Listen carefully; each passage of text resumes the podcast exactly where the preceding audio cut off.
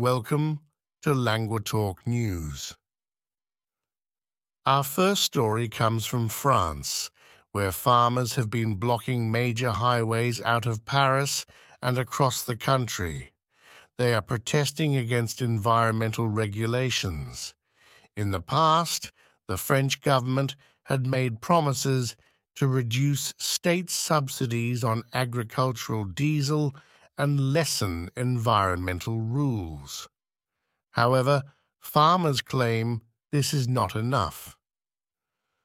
Arnaud Rousseau, the head of France's main farming organization, stated that the aim of the protests is to secure emergency measures for their businesses.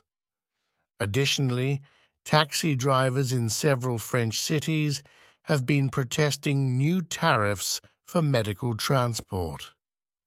Marc Fesneau, the French farming minister, has announced that President Emmanuel Macron will push for more pro farming policies at a European Union summit in Brussels this week. The government's goal is to soften European Union rules that require around 4% of farmland to remain unused to meet environmental goals.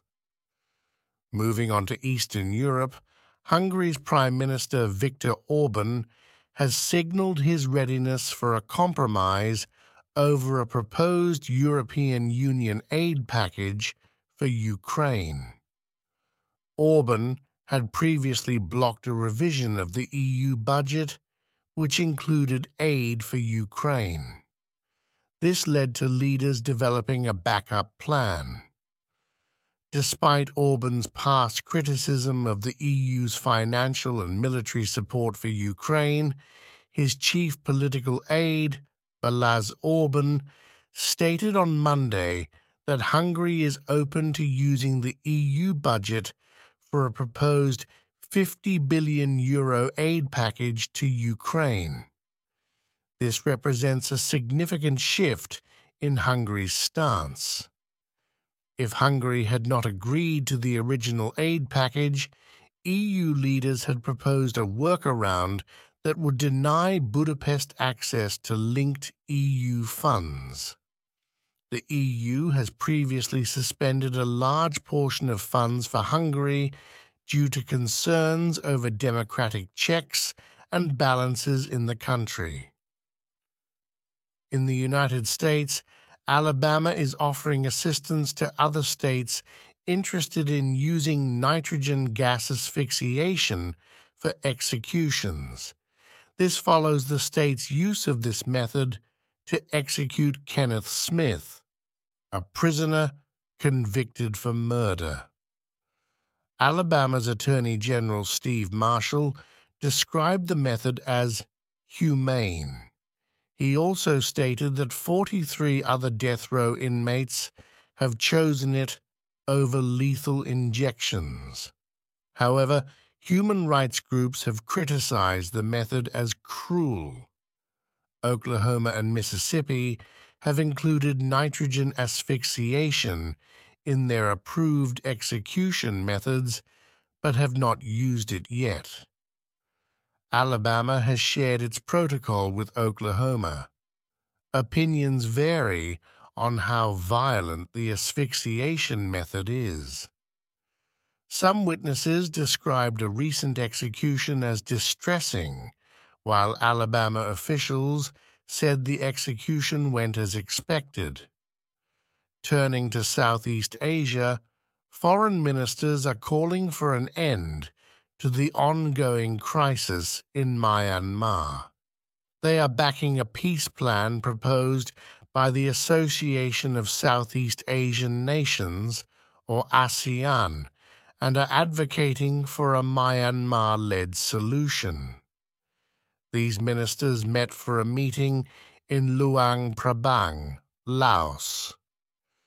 During this meeting, they also called for a halt to the violence in Myanmar to allow for the delivery of humanitarian aid.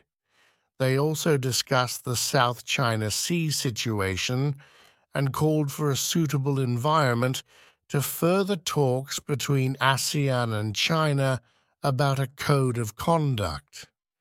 In Africa, over 50 people, including women and children, have been killed in attacks along South Sudan's border with Sudan. These attacks are linked to a dispute over the border and are the deadliest since 2021. Bulis Koch, an official in the Abyei region, reported that armed youth from South Sudan's Warrap state were behind the attacks. Abyei is a region rich in oil and is claimed by both South Sudan and Sudan.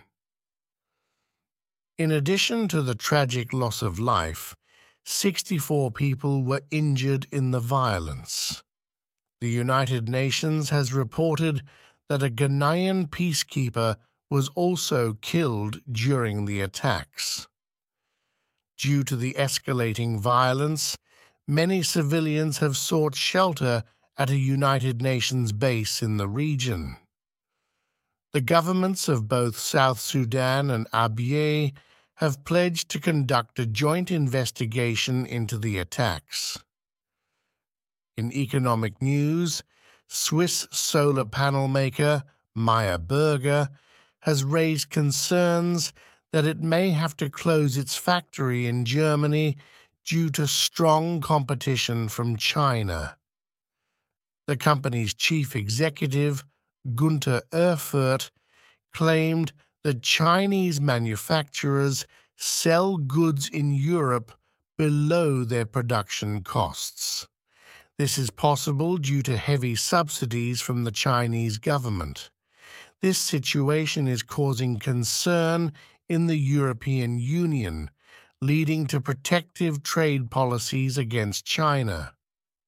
Meanwhile, China is trying to shift its economic focus to domestic demand rather than relying on infrastructure and the property sector. However, this has led to an oversupply in industries such as steel and electric vehicles. Experts warn that China's current approach will lead to more trade conflicts. They add that the Chinese economic model, driven by investment instead of market behavior, is not sustainable. Thanks for listening to Languity Ark News.